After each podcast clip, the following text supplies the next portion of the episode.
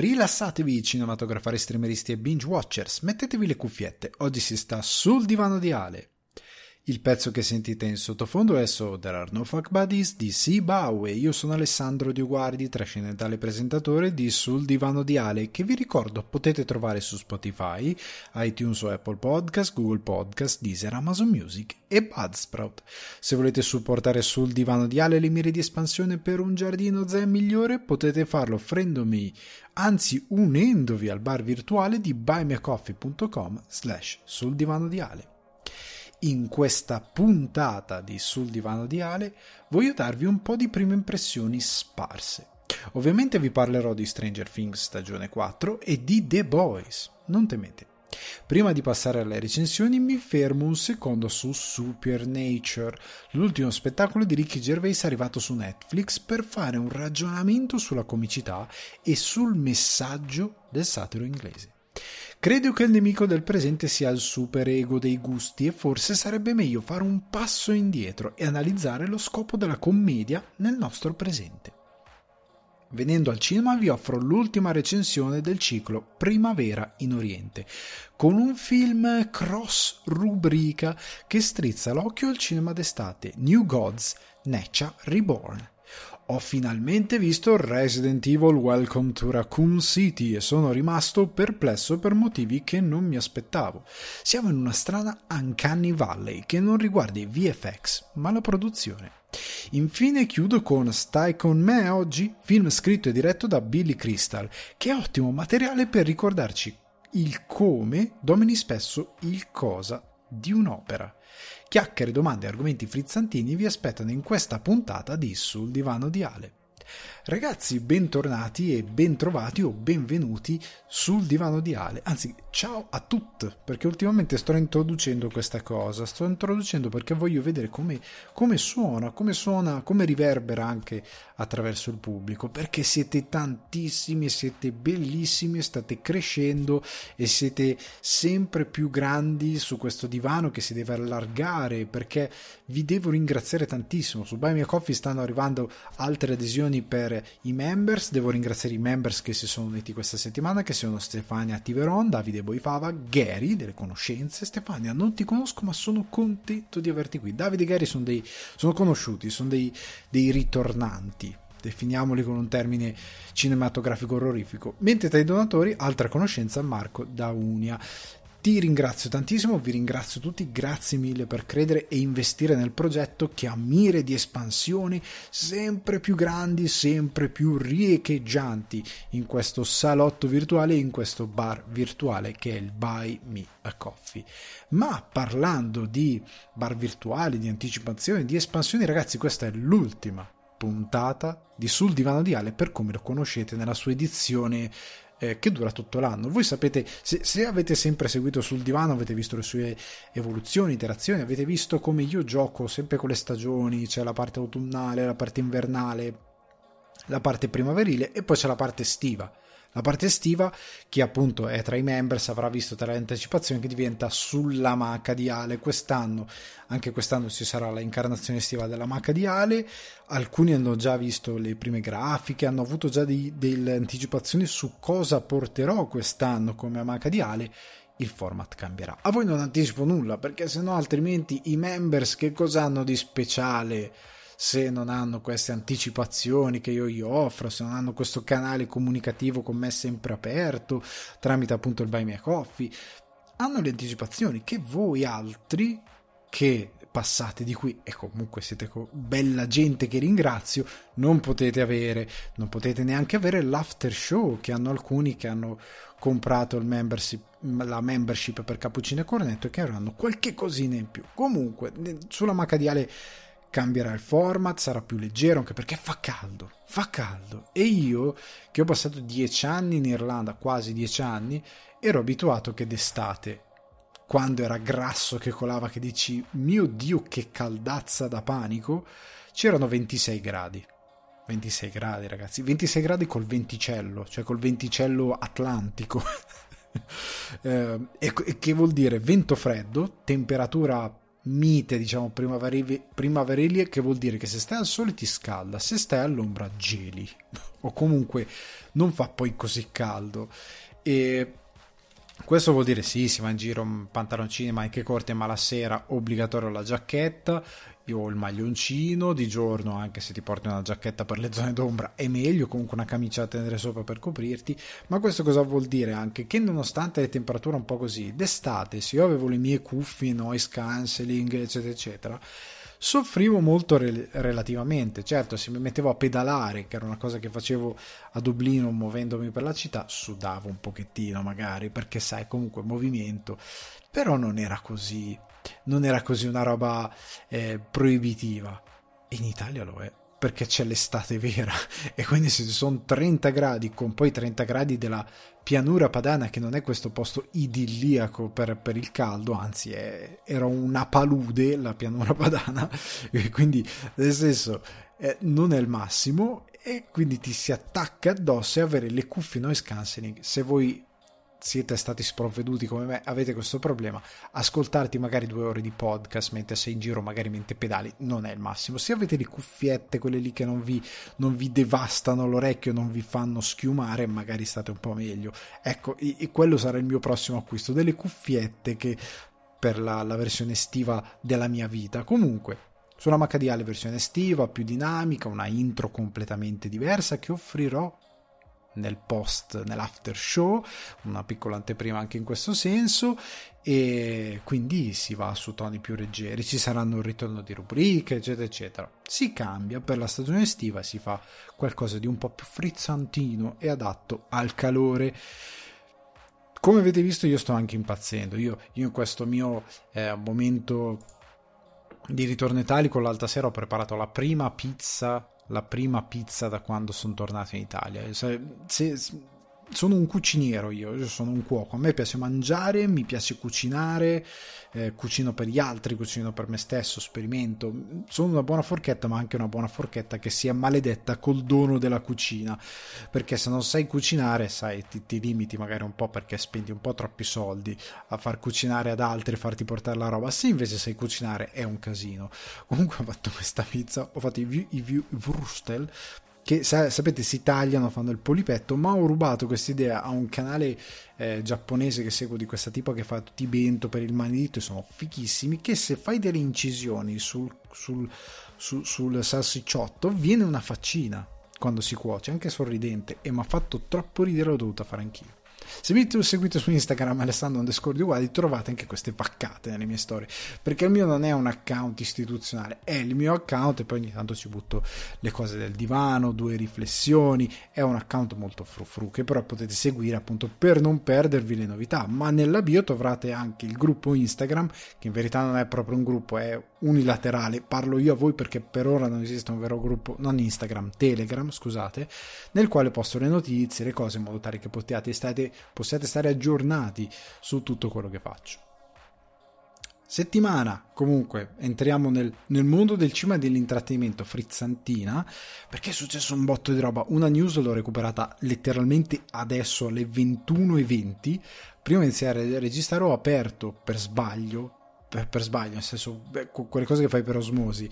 Ho aperto una pagina mm, Facebook, Variety, mi parte questa notizia che non vi anticipo, poi ne parliamo in breve perché è veramente una cosa di pochi secondi. Ho detto, porca miseria, ne devo parlare assolutamente. Ma perché anche frizzantina questa settimana? Perché se, se mi seguite, se mi conoscete, sapete che Paddington è entrato un po' nei, nella mia vita. Eh, c'è quel tizio su, su, Twitter che fa ogni giorno Photoshop a Paddington in qualcosa di televisivo, uno show, ogni tanto la condivido, ogni tanto la metto anche sul gruppo degli amici di Cinefacts e condivido questa mia passione e per l'anniversario della regina Elisabetta hanno fatto questa intro delle, dei festeggiamenti dove c'è Paddington che prende il tè con la regina Elisabetta è una roba tenerissima per un certo punto di vista ed è una roba fichissima. Cioè, nel senso che eh, questo personaggio è arrivato così in alto, oltre ad appartenere comunque alla loro eh, cultura pop, però è arrivato così in alto anche grazie ai film che sono di rilevanza internazionale, che cavolo va anche a prendere il tè con la regina nel giorno più importante della sua, ehm, diciamo, carriera, chiamiamola così, nella sua lunga ehm, nel suo lungo servizio alla corona inglese, ecco, diciamo così. Ed è una roba incredibile. Io tante volte penso su, su Twitter, ho messo questo what if e ho detto, cavolo, ma se noi avessimo un'industria, non dico paragonabile, ma similare, quantomeno che può andare dietro a quella inglese, sfruttando i nostri personaggi, sfruttando un personaggio come molti di voi ora rideranno, però Topo Gigio, quando io ero ragazzino, Topo Gigio, oltre ad essere ovunque, essere super famoso, era anche nelle battute di tipo Aldo Giovanni e Giacomo, e Topo Gigio era un personaggio super famoso che aveva anche rilevanza internazionale perché il famoso cartone con la sigla Cristiana D'Avena che andava su Italia 1 eccetera eccetera. Se voi lo andate a rivedere aveva un'animazione che non era propriamente da cartoni italiani. Perché? perché era fatto insieme a uno studio giapponese. Perché era famoso era diventato comunque un personaggio anche in Giappone. E eravamo in quel tipo di, eh, di industria. Potevamo investire si poteva creare. E oggi con un'industria da what if cosa succederebbe se cavolo Topo Giso potrebbe essere come Paddington cioè messo lì con un film in CGI fichissimo con questo topo che viene dallo spazio eccetera eccetera come era nella serie animata e magari potrei, potremmo vedere robe tipo il discorso di fine anno Topo Gigio con Mattarella sarebbe una roba fichissima ma sarebbe una roba fichissima anche a livello nostro culturale e magari qualcuno dagli Stati Uniti dallo Zimbabwe da quello che è twitterebbe anche ah, carina questa cosa Topo Gigio col Mattarella invece non succederà mai però vabbè è bello sognare. Andando avanti una cosa che mi ha fatto ridere ma mi ha anche fatto disperare è stato il Morbin Time. Io non so se seguite questa cosa ma internet è un posto magico per motivi positivi e motivi negativi. Uno dei motivi negativi e anche positivo è quella capacità di memare su qualsiasi cosa e a volte di farla diventare leggenda a discapito di quello che è la realtà. Eh, ricordo anni fa che improvvisamente Magalli ebbe un incredibile successo ingiustificato, cioè improvvisamente divenne un fenomeno, non mi ricordo se per via di un meme dei The Jackal o se un meme da qualche parte, non mi ricordo come fu la situazione, ma divenne famosissimo e fu inserito ovunque, entrò incre- incredibilmente un presentatore che non apparteneva a una generazione XYZ, era diventato un eroe di quella generazione. Quanto è bello Magalli, era nata da una cosa così. Sta di fatto che era andato ovunque, come poi anche ultimamente Orietta Berti che è tornata ovunque, l'abbiamo inserita come un personaggio incredibile, anche no, mio modesto per senza nulla contro da dire, però anche no. Morbin Time, Morbius che ha bombato, diciamo così, ha fatto un floppone al box office eh, americano e anche internazionale, è ritornato al cinema in mille cinema negli Stati Uniti perché questo meme di Morbin Time, Morbin Time, it's Morbin Time, che prende in giro il film per quanto faccia schifo, come sappiamo la monnezza e quando la gente celebra la monnezza riporta le cose fa muovere, pensate a The Room, Tommy Wiseau e il suo braccio destro, adesso non mi ricordo come si chiama, eh, sono ovunque, cioè sono venuti anche a Dublino a presentare il film per fare lo screening. Io me lo sono evitato onestamente, non sono voluto andare, non, non ce l'ho fatta. Però si sono rifatti una carriera col film più brutto di sempre. Come questo Morbin Time è ritornato al cinema. Morbius è ritornato al cinema in mille cinema. E voi direte, ma internet ha un grande impatto sulla realtà. Invece, come ha detto io una volta, non è vero. No, molte volte internet crea delle bolle che poi non muovono alcuna massa. E infatti Morbius in questo ritorno al cinema in mille cinema, che ha una distribuzione maggiore rispetto a un film che discuteremo dopo, molto maggiore, ha incassato 85.000 dollari di venerdì. 85.000 dollari. 85.000 dollari è un numero ridicolo, vuol dire che questa cosa ha avuto un impatto prossimo allo zero assoluto. E pentiamola di dare retta a internet, per favore. E impariamo a capire che sono tantissime bolle che non vogliono dire niente.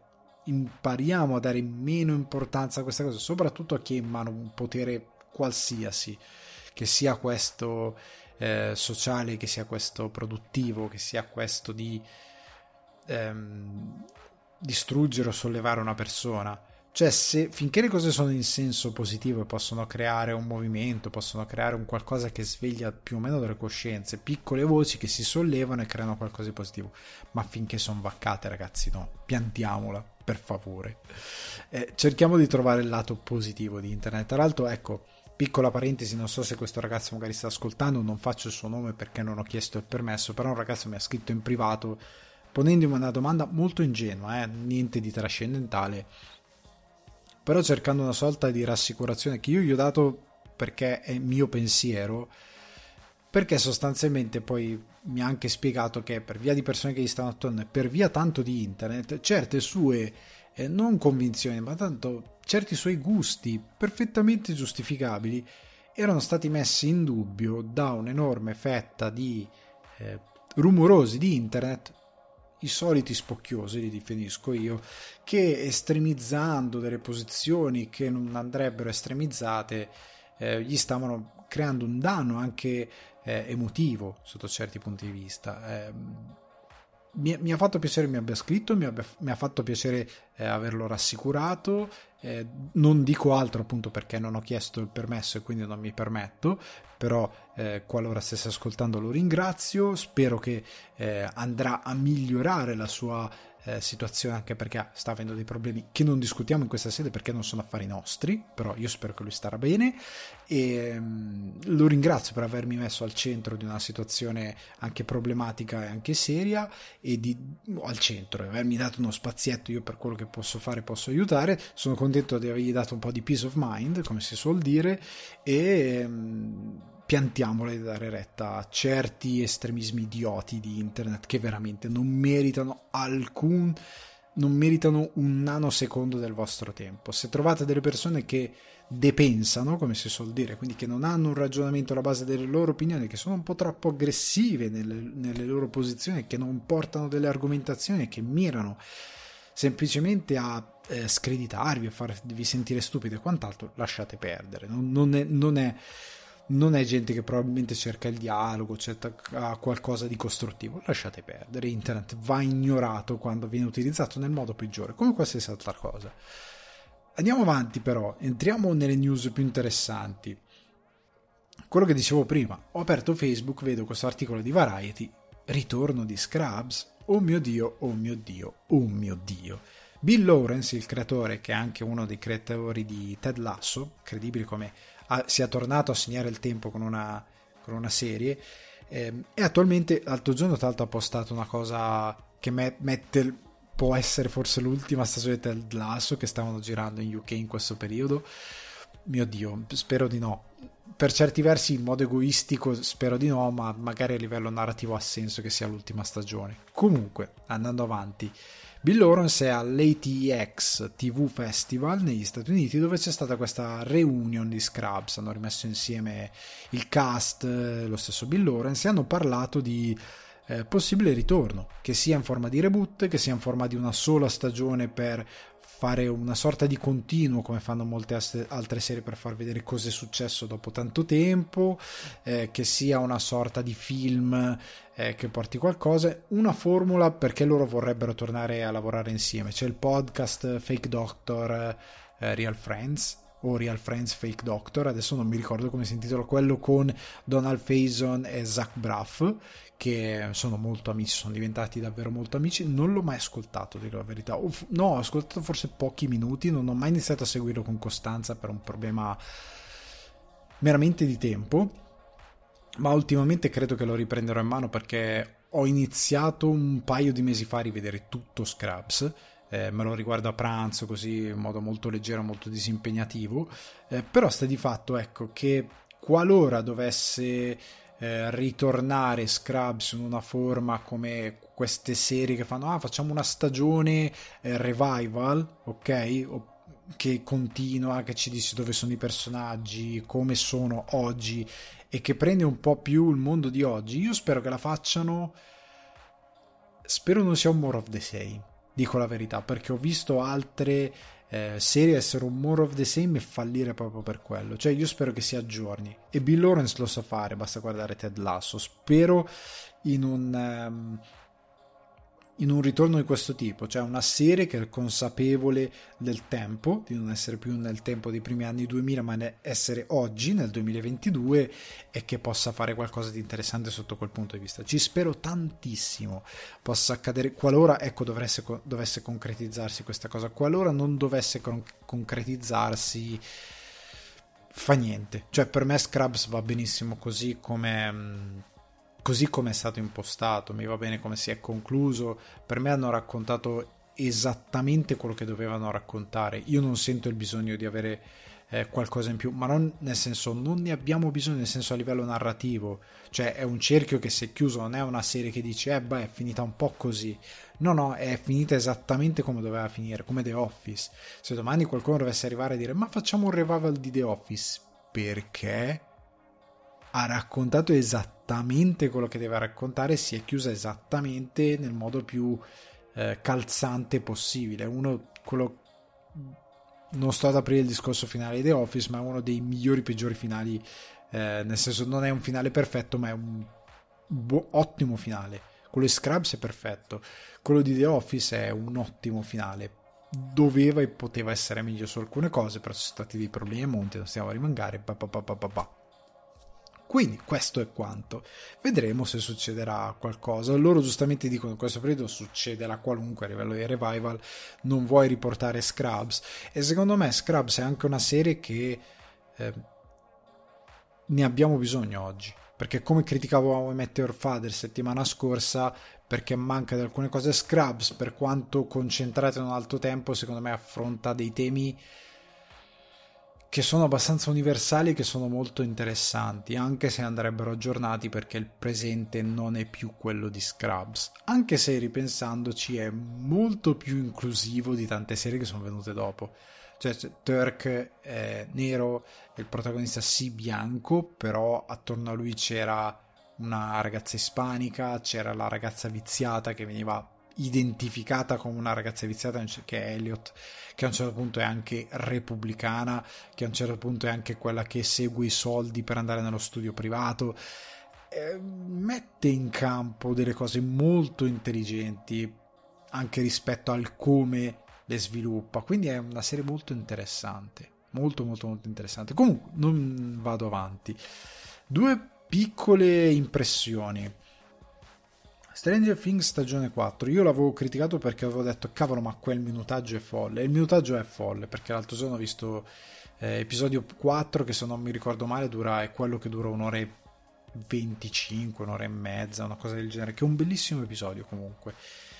Allora, cosa posso dire di positivo di Stranger Things? Che credo sia forse la miglior stagione, probabilmente anche più interessante della prima o meglio è il sequel migliore della prima stagione. Ecco, diciamo così, è il sequel migliore della prima stagione.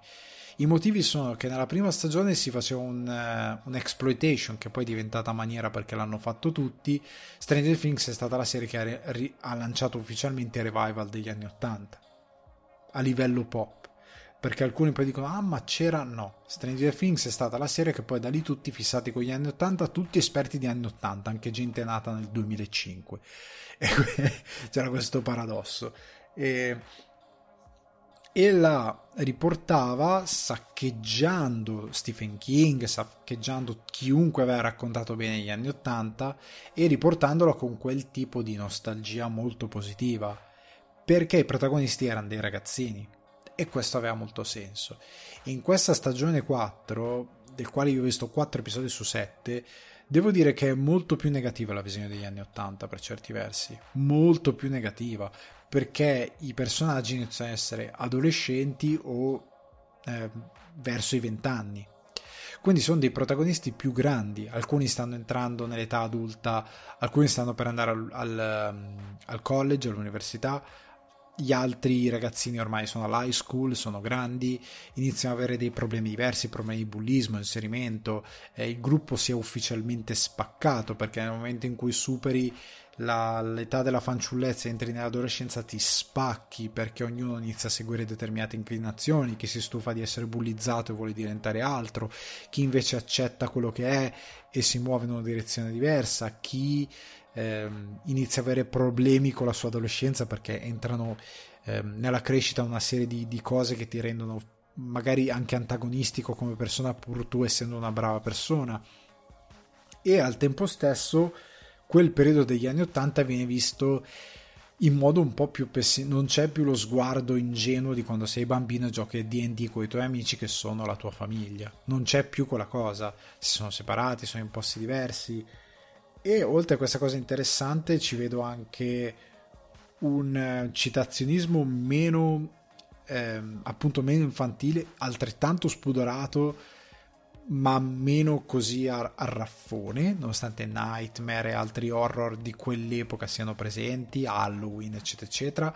C'è tanto citazionismo di quel tipo però è utilizzato a fini di narrazione in maniera molto simpatica, in maniera molto crudele per certi punti di vista, è molto più orrorifico rispetto alle stagioni passate, molto più crudele per certi punti di vista, la comicità è dosata bene, mi piace come, hanno, eh, come sono evoluti alcuni personaggi anche a livello proprio di recitazione, eh, la, la, l'attrice che fa Max è bravissima, adesso scusate non ricordo il nome, è Maya Hawk è bravissima, mi piacciono un sacco di interpreti, come si sono evoluti e come si sono evoluti i personaggi. E poi prendendo, diciamo, spunto eh, dall'idea avuta per eh, gli ultimi due Avengers di avere un gruppo molto grande, li separi e li accoppi in un modo intelligente in modo tale da gestire le diverse storyline che servono a un'unica storyline è il, la cosa che sta facendo fluire molto bene la stagione eh, ora, non ricordo se a livello di lore è gestita in modo perfetto, perché qui e là ogni tanto un articolo mi compare che ho scritto ah, questa cosa se la sono dimenticata. Inizie, però pare che alcune piccole cose se le siano dimenticate che magari i fan accaniti notano. Però a livello di ritmo è gestita molto intelligente. Vi dicevo, quella cosa lì di accoppiare i ragazzini nel modo perfetto, di mettere i contrasti dell'età adolescenziale, della crescita e anche le dinamiche tra loro come gruppo in modo intelligente. E quindi il ritmo va, e va in modo spedito, interessante. Non tutte le storyline sono super appassionanti, sono tutte ben strutturate per quello che ho visto fino adesso. Però scorre. Già un episodio di un'ora e un quarto, un'ora e venti, un'ora e mezza non mi è pesato. E non mi è pesato non solo perché è una cosa episodica e quindi che magari finisce sempre con un cliffhanger o qualcos'altro, ma non mi è pesato anche perché ha una gestione del ritmo che è intelligente è furba, è intelligente quello che è, ma è funzionale a raccontarti la storia che ti devi raccontare. E quindi va, fila. E non me lo aspettavo. Ripeto, per ora quello che posso dire è che la... è il miglior sequel di Stranger Things della prima stagione. È il migliore. Cioè, davvero, il migliore possibile. Vedendo invece a The Boys, stagione 3, ho visto il primo episodio, esplose subito persone, non vedo l'ora di vedere gli altri, purtroppo per una questione di tempo ho visto solo il primo episodio, non vedo l'ora di vedere gli altri due che hanno reso disponibili, credo uscirà il quarto a breve, è veramente ganzo, veramente veramente ganzo, non dico altro, è solo molto molto molto interessante, è una delle serie più appassionanti degli ultimi anni nonostante non sia sempre al top a livello di production value, è una di quelle serie che non è sempre al 100% al, a a livello di valore produttivo, diciamo in italiano, eh, diciamo più o meno, perché tipo Stranger Things si vede che ci sono molti più soldi, c'è una cura molto più interessante per certe cose, è gestito molto meglio per certi punti di vista. Però ecco, nonostante determinati limiti, The Boys è, è veramente ganza, veramente veramente ganza. E questa terza stagione è molto interessante, promette, promette davvero bene. Una piccola cosa, un piccolo sassolino che mi voglio togliere dalla scarpa riguarda il trailer di Pinocchio. Eh, ne avevo parlato anche se seguite sicuramente il podcast di Cinefax. Ne avevo parlato brevemente lì. Io odio che non ci sia scritto dal romanzo di Collodi. Perché non c'è scritto? Perché devi mettere dal capolavoro della Disney?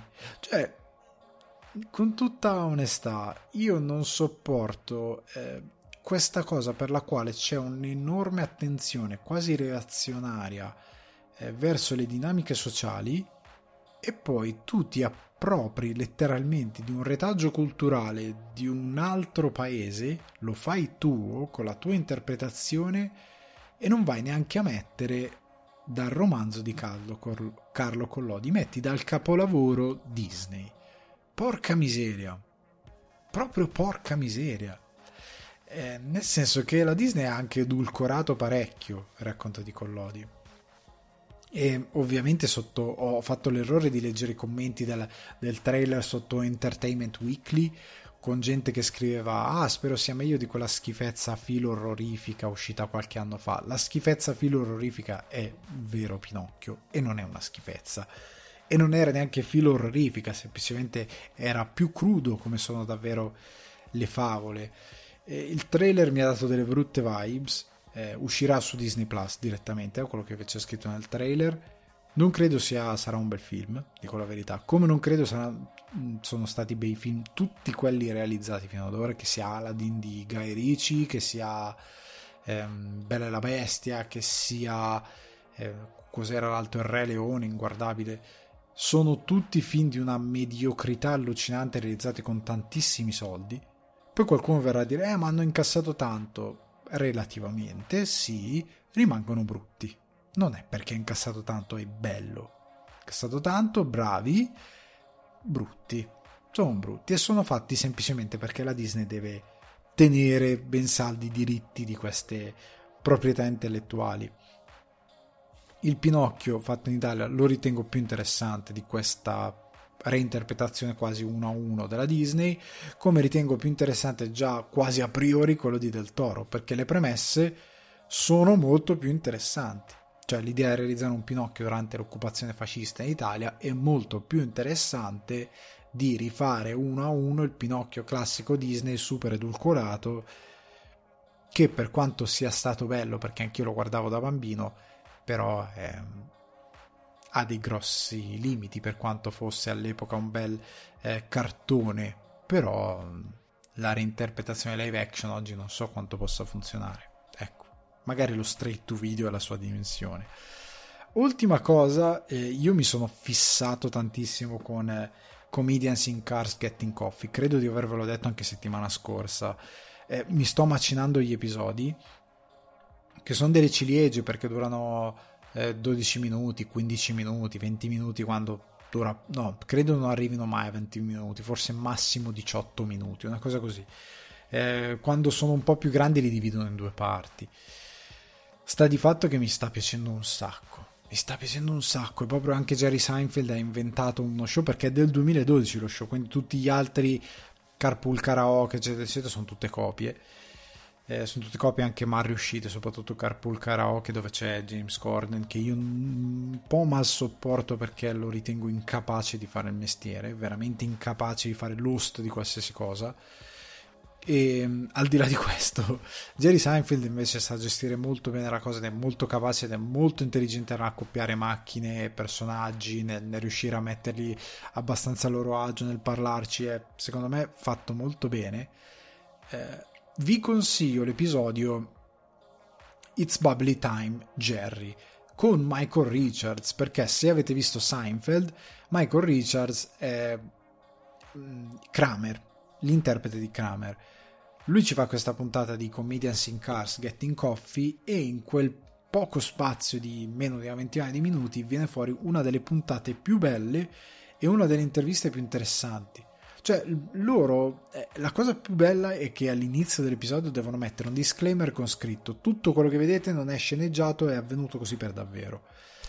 Perché questo Michael Richards ha un estro comico molto affascinante, molto interessante. È uno che non se la sta passando bene negli ultimi anni perché mm, ha avuto X problemi che lo hanno cioè che non è riuscito a rientrare nel giro della stand up, non è riuscito a fare dei pezzi per dei problemi che lui spiega. Però al di là di questo non è questo che lo rende interessante, è il fatto che il personaggio sia incredibilmente divertente, sia un pazzo, una persona che ama la comicità tantissimo, che sa intrattenere, Seinfeld si diverte come un matto e fanno una bella chiacchierata ed è uno degli episodi che preferisco, uno degli episodi più belli di questa serie. Ce ne sono tanti bellini. Questo è molto molto molto carino, mi è piaciuto un sacco e ve lo consiglio. Se non avete mai visto Comedians in Car Getting Coffee, oddio, non è magari il miglior punto d'inizio, però è molto molto molto interessante andare a guardare cosa fa con, eh, con questo personaggio e con questo episodio, quindi ve lo consiglio. It's Bubbly Time, Jerry, di Comedians in Cars Getting Coffee, che è una serie geniale nelle sue premesse che mi piace veramente, veramente un botto. E allora, venendo ai primi argomenti, diciamo, frizzantini della puntata, parliamo di Ricky Gervais e di Supernature, spettacolo che io ho visto così, vantandomi, così ho visto dal vivo a Dublino che dovevo vedere nel 2019 poi è arrivata la pandemia cosa da ricordare molto bene che lo spettacolo non l'ha scritto l'altro ieri ma è uno spettacolo che ha scritto diverso tempo fa per t- trattare dei temi che erano più freschi diverso tempo fa ma che è comunque godibile che trovate su Netflix e che ha già rotto ogni record è fighissimo e che pur non essendo il, la cosa migliore che abbia mai fatto Gervais, perché ripeto, essendo uno spettacolo di qualche tempo fa, in alcune cose si ripete perché erano fresche in quel momento e che oggi, dopo tanto tempo che le ha dette altrove, ci sembrano delle ripetizioni, quando in verità sono cose che all'epoca sarebbero state super fresche. Comunque, ehm, è uno show che pur non essendo il migliore di quelli mai, da lui mai fatti, riesce a toccare dei punti molto sensibili della nostra società che sono ancora sensibili in questo momento, mentre registro io, mentre ne parliamo, perché ci sono delle cose che Gervais va a toccare, delle idiosincrasie che lui va a toccare che sono molto interessanti e che ora vado a snocciolare perché ho sentito delle critiche che sono trappola. Gervais ha messo una trappola comica. Gervais ha fatto come nei cartoni animati eh, come nei cartoni animati di Willy Coyote. Ha dipinto una galleria su un muro, ci è passato attraverso, ti ha convinto che dovessi seguirlo e tu ti ci sei schiantato forte, forte, forte. E dopo che ti ci sei schiantato ti sei sentito preso in giro e te la sei presa con lui. Lui ti ha fatto un trucco e ti ha fatto un trucco per dirti che le cose non sono come appaiono e che c'è di più ok? Che tu non dovevi puntare al tunnel, ma altrove.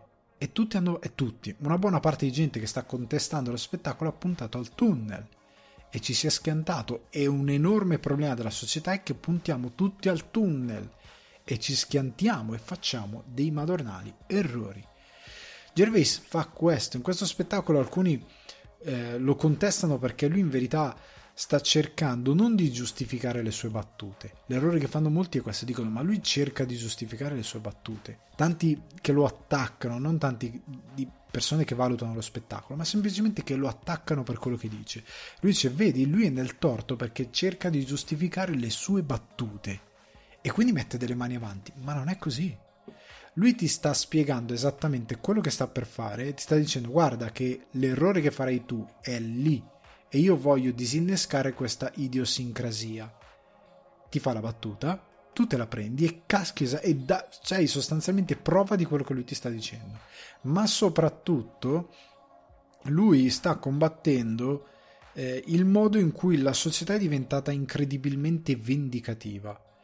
E io lo spiegavo in un post che scrissi diverso, diverso tempo fa. Lui sta cercando di farci capire una cosa che io penso eh, questo è un mio pensiero, tra qualche anno, tra qualche anno, le nuove generazioni, quindi i ragazzi che ora magari, i bambini che ora hanno 10 anni, tra 10 anni cresceranno, guarderanno quello che abbiamo fatto noi, che hanno fatto i ragazzi che ora hanno 20 anni, che hanno 25 anni, che si credono sempre e comunque dalla parte della ragione, come un sacco di gente che si crede sempre comunque dalla parte della ragione perché hanno la verità in mano e sanno cosa è giusto, cosa è sbagliato, cosa va limitato e cosa no li guarderanno e diranno tu hai reso la società peggiore, hai inasprito le chiacchiere il dibattito pubblico, hai avvelenato un sacco di strade che potevano portare a qualcosa di migliore perché sei stato incredibilmente reazionario nelle tue posizioni.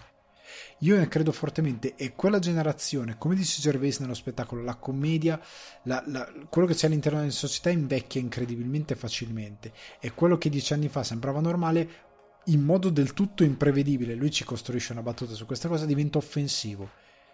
E tu rischi di essere cancellato per una cosa di dieci anni prima, come Kevin Hart, come è, che qualcuno va a ripescare a dieci anni di distanza, cosa succede continuamente su Twitter, perché ora è diventata una cosa, ah, non si può attaccare.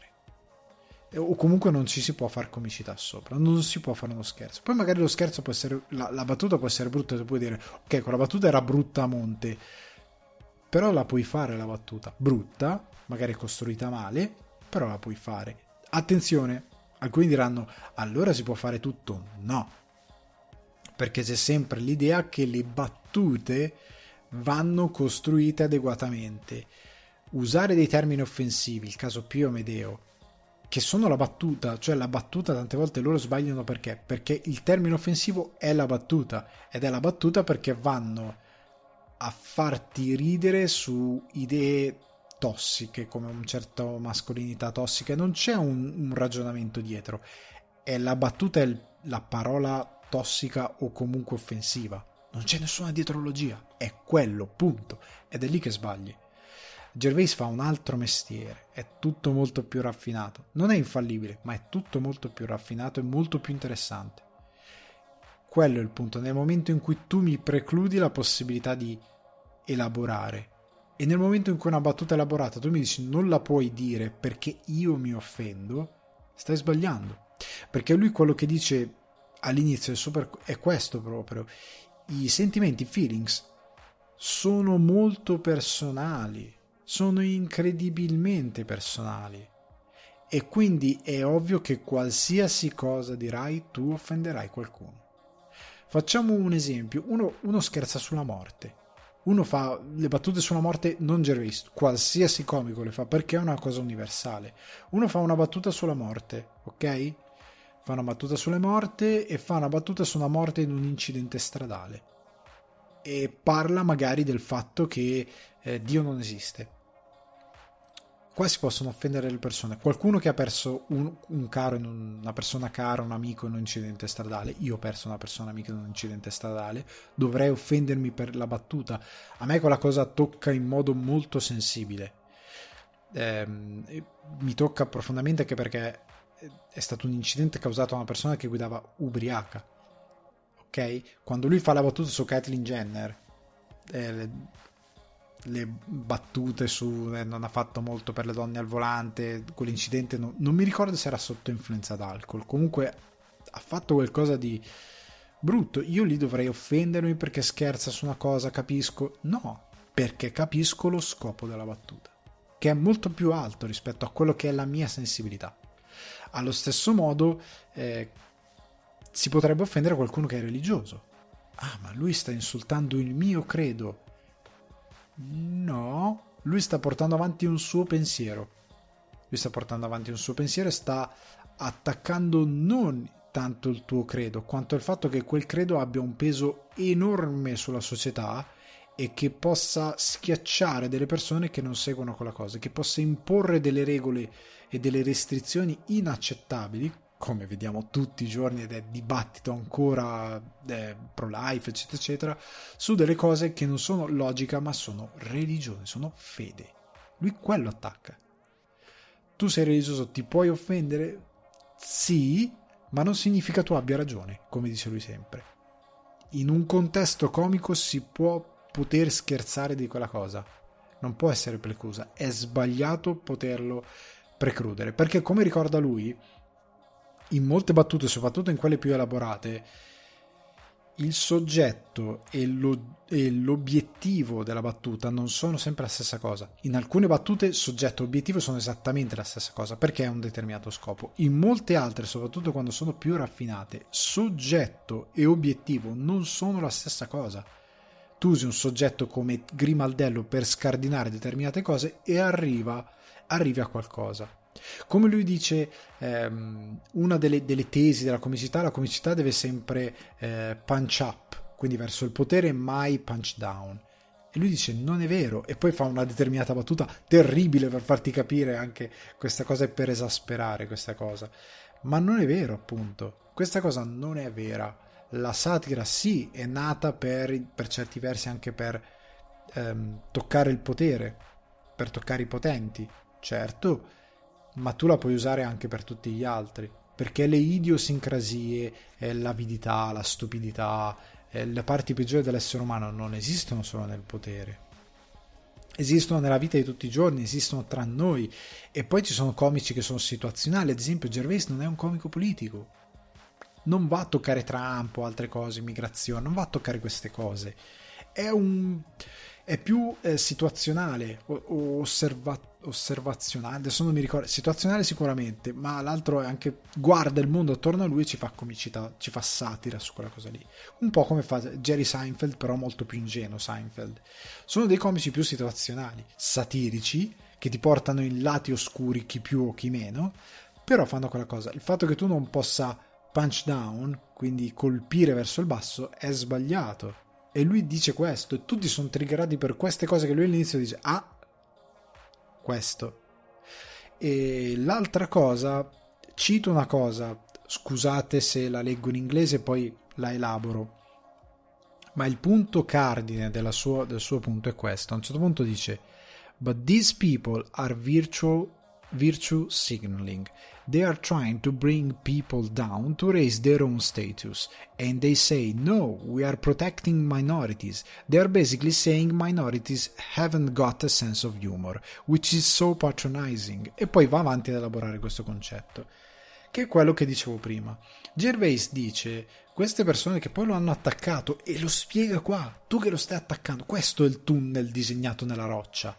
Questa cosa lui ti sta dicendo, tu sei un virtue signaling, cioè vuoi essere una sorta di semaforo, una sorta di metronomo della virtù e vuoi elevarti tu, e io lo vedo così, tanti che prendono in mano determinate battaglie, che hanno questa spocchia enorme di avere la ragione sempre tra le mani in queste questioni. E no, io sono virtuoso, io so che determinati discorsi sulle minorities non le puoi fare, so che determinate cose non le puoi fare, non le puoi dire, te lo sto dicendo io, è così.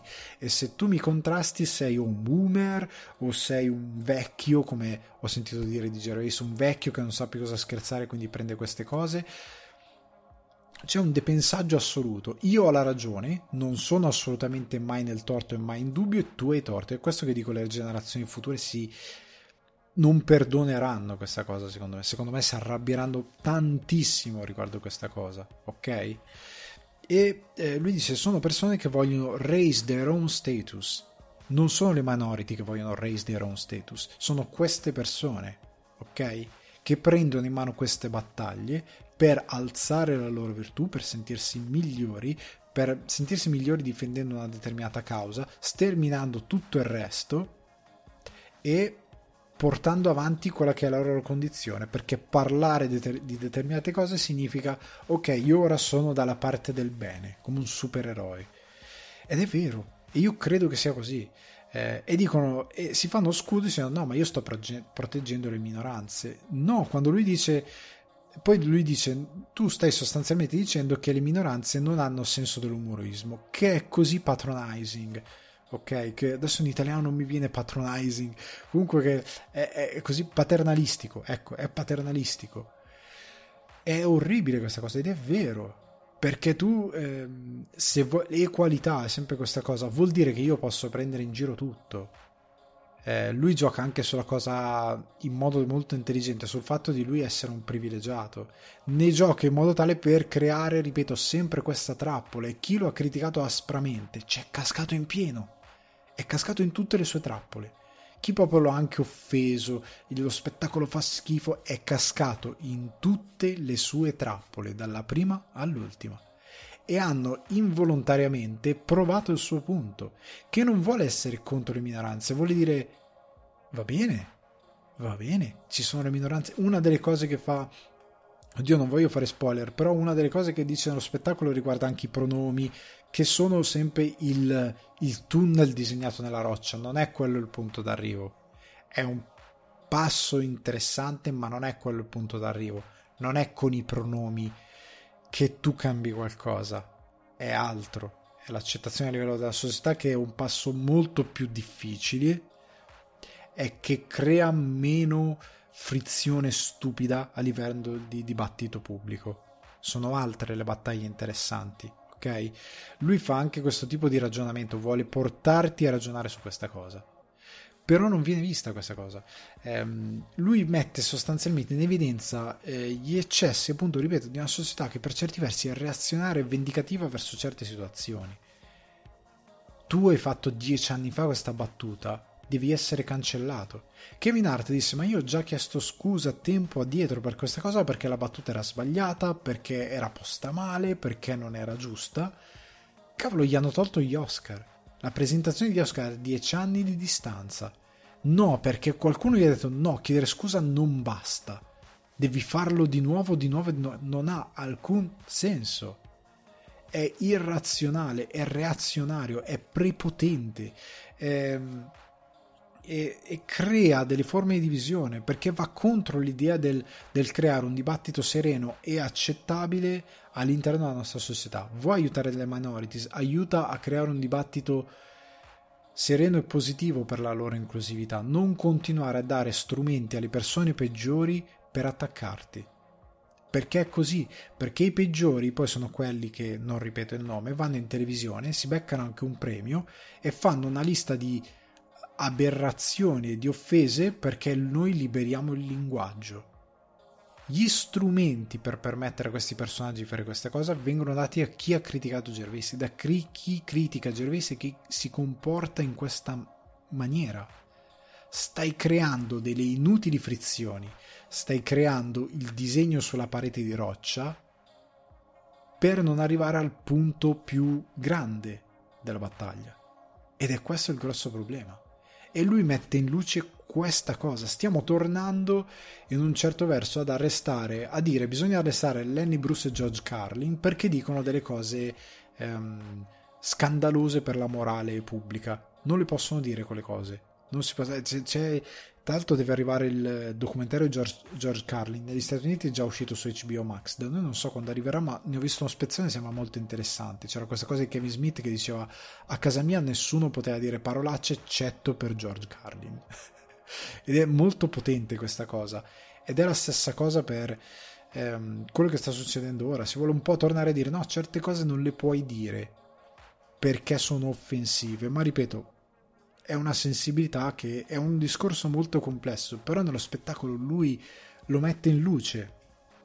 E queste reazioni mettono in luce questa cosa perché per colpa di questo tipo di, ehm, di, discorsi poi si arriva a quello che si sente in dovere o in diritto di il comico dice una cosa che mi offende salgo sul palco e lo schiaffeggio o salgo sul palco e lo meno come è capitato a ehm, oh mio dio, eh, non mi sto ricordando il, non Chris Rock, agli Oscar, eh, l'altro comico che è stato messo al centro per battute eh, transofobiche, che non ho visto e quindi in quel caso non posso eh, argomentare perché non so, non ho ancora visto lo speciale, eh, però comunque avete capito di, ehm, a chi mi sto riferendo. Sta di fatto che stiamo un po' andando verso questa direzione ed è sbagliata, ripeto, per i motivi che ho appena eh, spiegato. Gervais appunto ha fatto l'esempio perfetto della società che cambia, la sensibilità che cambia, non puoi prevedere determinate cose e lui lo fa con un, con un modo di scherzare molto intelligente, è costruita molto bene la battuta, non gli si può neanche dire che le sue battute sono costruite male. Sono costruite male perché tu ti sei schiantato contro la montagna, come Willy il coyote. E questo è il problema. Eh, vogliamo imporre delle regole irrealistiche all'interno di uno spazio comico. Cioè a me sembra che tanti che parlano di queste cose vogliono unicamente scherzare con eh, la comicità ingenua.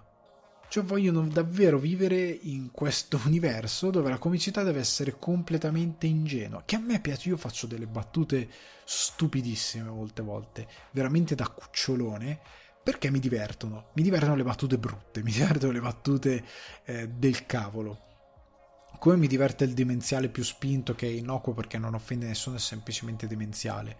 Però io vorrei capire, eh, questi personaggi che criticano Gervais, se vedono It's Always Sunny in Filadelfia, prendono fuoco. Perché i personaggi fanno schifo e sono delle persone che si sentono entitled e che si sentono, mm, diciamo, come dire, eh, un, su un piedistallo si sentono dei privilegiati che hanno diritto a qualsiasi cosa, non importa cosa, semplicemente perché sì, perché loro rappresentano una parte giusta della società che deve avere tutto. Fanno schifo i protagonisti, sono orrendi, ma è quello il punto. Ed è quella la cosa che ti fa ridere. Poi ti può non fare ridere perché la comicità non è sempre universale, non è una cosa che fa ridere tutti e ci può stare che Sunny è uno show molto repellente se non riesci a capire quel tipo di battute, quel tipo di comicità se non ti piace, se non è nelle tue corde, ci sta. Però sta di fatto che è giusto che loro la facciano e va bene che loro la facciano. Il fatto che tu ti offenda non significa che tu abbia ragione, perché esiste un certo tipo di razionalità. Quindi io ci tenevo davvero a dire cose su questa cosa perché per me è molto molto molto importante. E ora, spero questa discussione su Gervais vi abbia interessato, spero sia stata costruttiva. Eh, è un tema molto difficile, ragazzi, dico, dico la verità, non l'ho affrontata a cuor leggero, però ci tenevo a dirlo perché io veramente odio quando qualcuno si prende, perché io tendo a nel senso, io dico le mie, le mie opinioni, tendo ad argomentarle secondo ragione, secondo eh, un, un, approfondimento tecnico, un approfondimento culturale, andando a cercare qualcosa, però mi metto sempre nella condizione di dire posso sbagliare. Cioè mi metto sempre nella condizione di poter dire cavolo, però se qualcuno argomenta in un modo intelligente mi fa cambiare idea con delle eh, opinioni che abbiano qualcosa di più solido dietro, cioè che, che abbiano dietro un ragionamento eh, argomentato, interessante, io posso anche dire ok amico mio, ho sbagliato, o ok amica mia, ok amic, ho sbagliato. e quindi cerchiamo di trovare una quadra a questa situazione. Probabilmente hai ragione tu e, e mi hai convinto riguardo alla tua posizione. Eh, però deve esserci una ragione dietro. Non può essere eh, questo trinceramento di opinioni per il quale io ho assolutamente ragione, tu hai torto, punto. cioè non è che dici c'è una discussione, no, è punto, hai torto, punto. Io non, non, non, amo queste cose, questa cosa incredibilmente moderna di questo manipolo di persone che hanno la ragione in mano e loro sanno e tu sei stupido, o più che altro tu no, non hai diritto di, eh, di replica. È terribile questa cosa, le cose hanno una, una ragione, hanno una logica e vanno argomentate. Cioè adesso io non ne ho parlato mai e non intendo parlare del processo Amber Heard e Johnny Depp, però la cosa che mi ha dato più fastidio è stato c'è stato un, un processo, delle prove, delle discussioni sono durate settimane per giorni e giorni e giorni. Una giuria, viene fatto un processo, ha scagionato Depp. La reazione è stata: no, abbiamo perso una battaglia perché gli uomini violenti. Cioè, Depp doveva essere condannato a prescindere, come è per Woody Allen. E questa cosa è terrificante. È terri- perché non è eh, giustizia, non è neanche un ragionamento razionale. Johnny Depp sicuramente ha fatto delle cose sbagliate e nel processo mi pare di aver capito che qualcosa che di sbagliato che lui ha fatto gli è stato imputato. Ma allo stesso tempo quello che è prevalso è il fatto che la maggior parte, i capi d'accusa peggiori e quelli che gli hanno rovinato la, la, la, la carriera e anche il buon nome, diciamo così come si diceva una volta, erano fatti che non sussistevano, che erano inventati. Io ho seguito molte delle testimonianze e c'erano delle cose abbastanza ridicole. Abbastanza ridicole, proprio fatti messi su un tavolo. Tu dici, cavolo, ma sta roba è, non sta in piedi. Cioè, palesemente una macchinazione un'invenzione. E io non credo sia sano avere questo, questa divisione per la quale no, io ho ragione perché è così, perché sono dalla parte della causa giusta e la causa giusta è così. È brutto. Non si può ragionare così, perché diventa un'arma incredibilmente potente e diventa un'arma che è facilissimo utilizzare per gli scopi peggiori e non va mai bene. Per quanto possa essere brutto subire un'ingiustizia, perché è capitato a me tante volte, per quanto possa essere brutto subire un torto anche grave che ti può impattare tutta la vita, abbiamo visto in Italia il processo Cucchi, cioè una cosa orrenda, bisogna seguire una via pulita, bisogna cercare di credere in quello che sono i fatti, in quello che sono eh, le, le, un ragionamento razionale, pulito, che abbia senso, non si può andare a casaccio, sparare nel buio e dire io ho ragione, è così, sì, sempre e comunque, non funziona, è sbagliato, è proprio sbagliato moralmente. Comunque, chiudo questa cosa, andiamo alle recensioni, perché ci sono delle belle recensioni questa settimana.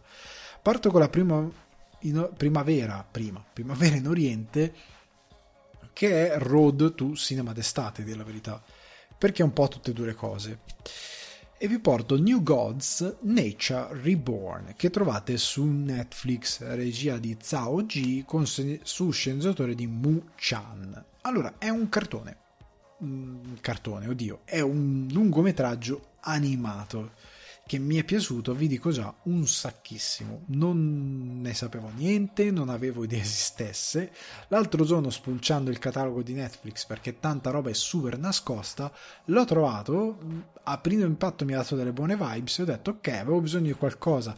Poi, nella parte eh, dedicata solo ai members dell'after show spiegherò anche cosa è successo nel dietro le quinte perché se la cosa mi ha fatto spaccare comunque eh, ho guardato un attimino e ho detto ok è perfetto per fare un, un passaggio tra il, il, cinema primavera in Oriente e il cinema d'estate che è la rubrica per la maca di Ale che è più leggera chi ha seguito l'anno scorso sa già è perfetto allora di cosa parla? È praticamente ambientato, a parte che è tratto da quelle che sono leggende, credenze della, credo risalente alla dinastia Ming, se non ricordo male, de, de, della Cina.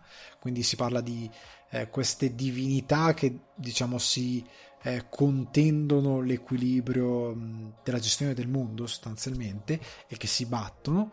E, ehm, e siamo in questo mondo che è un po' anche a livello di, di visivo, eccetera, eccetera, è molto interessante. Ora approfondisco. Eh, non è il nostro mondo, è un mondo fantastico tra steampunk, eh, anni 20, ora vi spiegherò.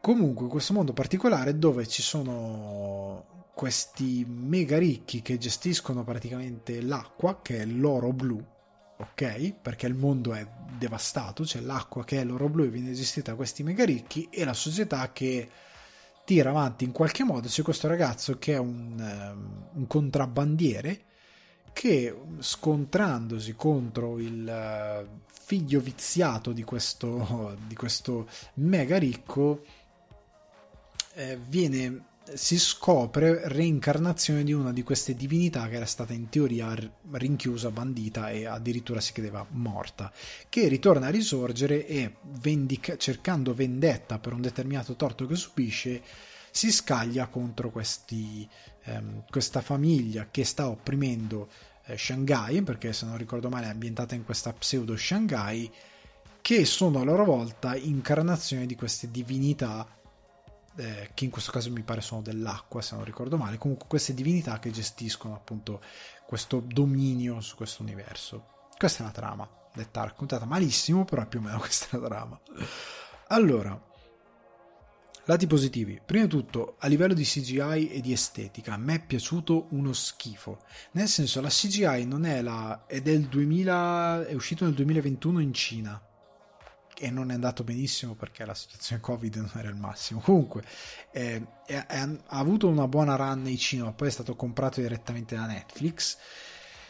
E eh, a livello di CGI non è la cosa più evoluta del mondo, cioè nel senso che non c'è una ricerca estetica artistica particolarmente evoluta, ma è ben realizzata. È una buona CGI. Io l'ho trovata molto gradevole, ottima in alcuni momenti e semplicemente buona per molte altre situazioni. Non è mai brutta, ecco, vi posso dire questo, non è mai brutta a livello di animazione, eccetera, eccetera. Al massimo è semplicemente nella media, ma non è mai brutta, ecco. Ma quello che la rende interessante è questa descrizione, questo world building steampunk. In verità è una fusione tra steampunk e un altro genere, perché siamo negli anni 20 sembriamo negli anni 20 sono quel protagonista fa queste gare di moto questo, è un contrabbandiere e contrabbanda guidando questa moto che ha un design. Ricorda un po' la moto del, eh, di Batman nella sua mh, incarnazione animata questa bombatura tonda. E anche le macchine sono palesemente anni 20 però con delle modernizzazioni la stessa, la stessa macchina del cattivo. Cavolo è palesemente la Batmobile però è, tante cose sono rubacchiate. Vi posso dire questa cosa a livello di design, però l'ispirazione è quella, ecco. Questa anni 20.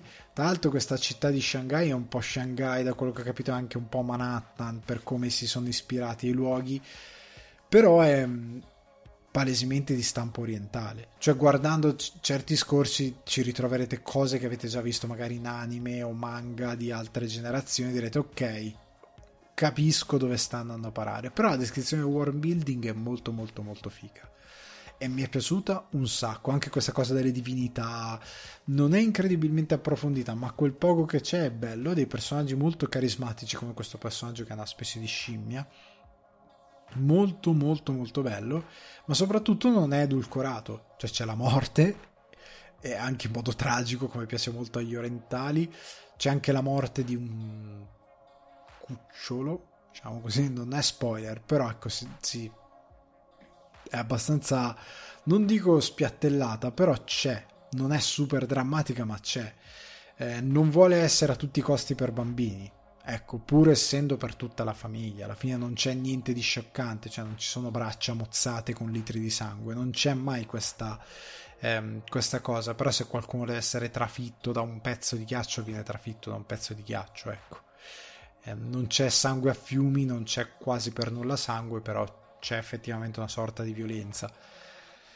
C'è un bel doppiaggio, un buon doppiaggio italiano, devo dire la verità, disponibile anche in italiano. L'ho visto in italiano per un semplice motivo. Quando si tratta di animazione, ragazzi, eh, molte volte, soprattutto se si tratta di un film di due ore e mezza, guardarlo doppiato ha un valore fino a un certo punto. Magari se faccio un rewatch me lo guardo doppiato in originale, ok?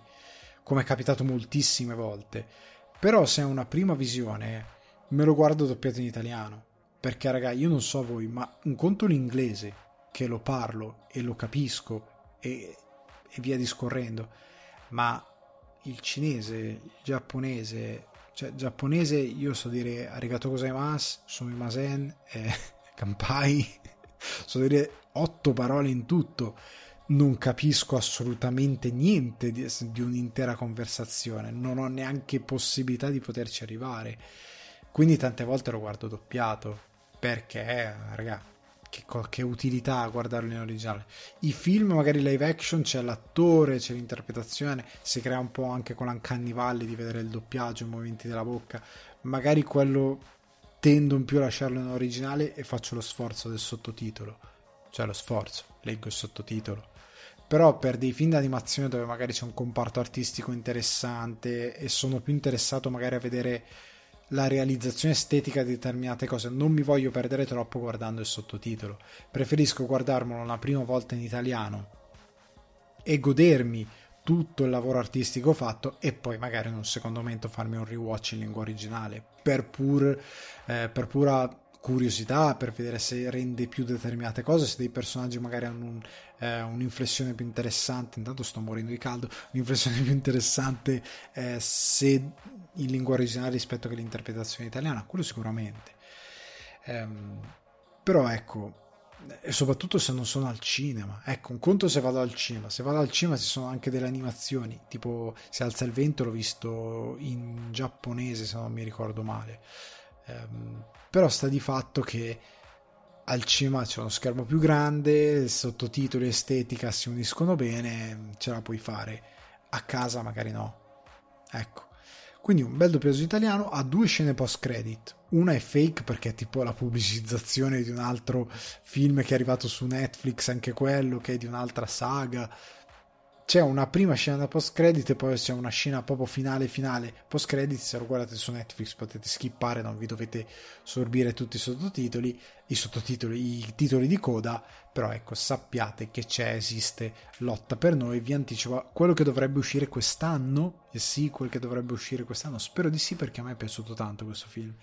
Eh, mi ha intrattenuto ha un bel world building mi è piaciuta l'estetica eh, per quanto la CGI non sia super ricercata, sarebbe stato forse meglio un lavoro di ricerca più interessante, ma non so quanto la Cina si è evoluta sotto questo punto di vista e credo che questo sia un, un buon film in CGI e um, non è nulla di incredibile però è una cosa che vi può secondo me divertire, appassionare a me ha divertito abbastanza da dire voglio vedere il sequel, voglio vedere come va avanti, come si sviluppa, perché è proprio la nascita di un eroe è molto interessante, mi è piaciuto quindi New Gods Nature Reborn su Netflix io ve lo consiglio. E andiamo avanti con una recensione che io, io aspettavo tantissimo di poter fare. Io quando ho visto che era arrivato su eh, Now, Sky e soprattutto Prime Video Resident Evil Welcome to Raccoon City, che al cinema almeno in Irlanda credo sia stato 20 minuti, non so in Italia, a me è esploso il cuore di gioia. Io ho detto, mio Dio, lo voglio vedere subito. Tant'è che quando ho visto la cosa, era credo un lunedì sera, avevo un impegno con i ragazzi di Cinefax, finito l'impegno, mi sono buttato sul divano e anche se era tardi me lo sono guardato e me lo sono gustato tantissimo. Adesso ve ne parlerò.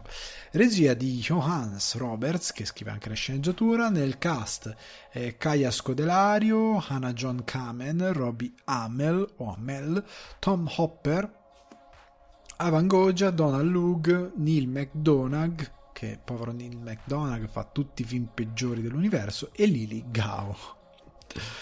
Allora, io avevo molte aspettative verso questo, verso questo film. Dopo l'orrenda saga di Anderson, avevo molte aspettative verso questo film. Perché? Perché dai racconti pre-produzione, da twi- su Twitter erano venuti fuori dei tweet dove eh, questo utente aveva la sorella che lavorava per la produzione e gli aveva fatto eh, gli aveva girato delle foto del set e aveva detto sembra di stare dentro il videogioco perché avevano riprodotto, hanno riprodotto la, stagione di Raccoon, la stazione di Raccoon City, hanno riprodotto eh, la, la, la magione degli Spencer, hanno riprodotto veramente degli ambienti che gridano videogame. Cioè non in senso, in senso brutto, nel senso che ok, siamo effettivamente nella lore di Resident Evil, siamo in Resident Evil e quindi io avevo enormi aspettative, soprattutto perché era stato detto: guardate, sarò molto fedele al videogioco.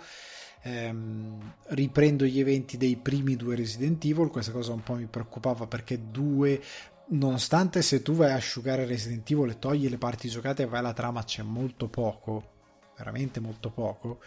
Ehm, se lo vuoi poi dare una forma eh, narrativa all'interno di un film e non di un videogame, in tutti e due. Quindi L'idea di unirne due, perché sono tutti e due nel 98, anche se a qualche mese di distanza, e fare una narrazione di questo tipo, ero curioso su come avrebbe gestito il tempo del, del racconto e il ritmo, però ero molto curioso, dicevo, oh ok, andiamo a Raccoon City, nel 98, poi a metà del 98, cioè non c'è una ricerca di modernità. Il problema del film precedente era uno, troppo, cioè distaccamento già del primo da eh, da Resident Evil era enorme. Enorme. Eh, si andava subito nel laboratorio, si skippava Villa Spencer, era subito una ricerca di action eccessivo, era subito troppo pompato, era subito troppo distante da tutto. Ho detto ok, questo finalmente vuole raccontare quella storia che è molto più interessante, perché Resident Evil comunque per quanto eh, trash giapponese per molti punti di vista perché ci sono mostroni, tyrant, queste cose qui che sono proprio i mostri giapponesi che piacciono a loro.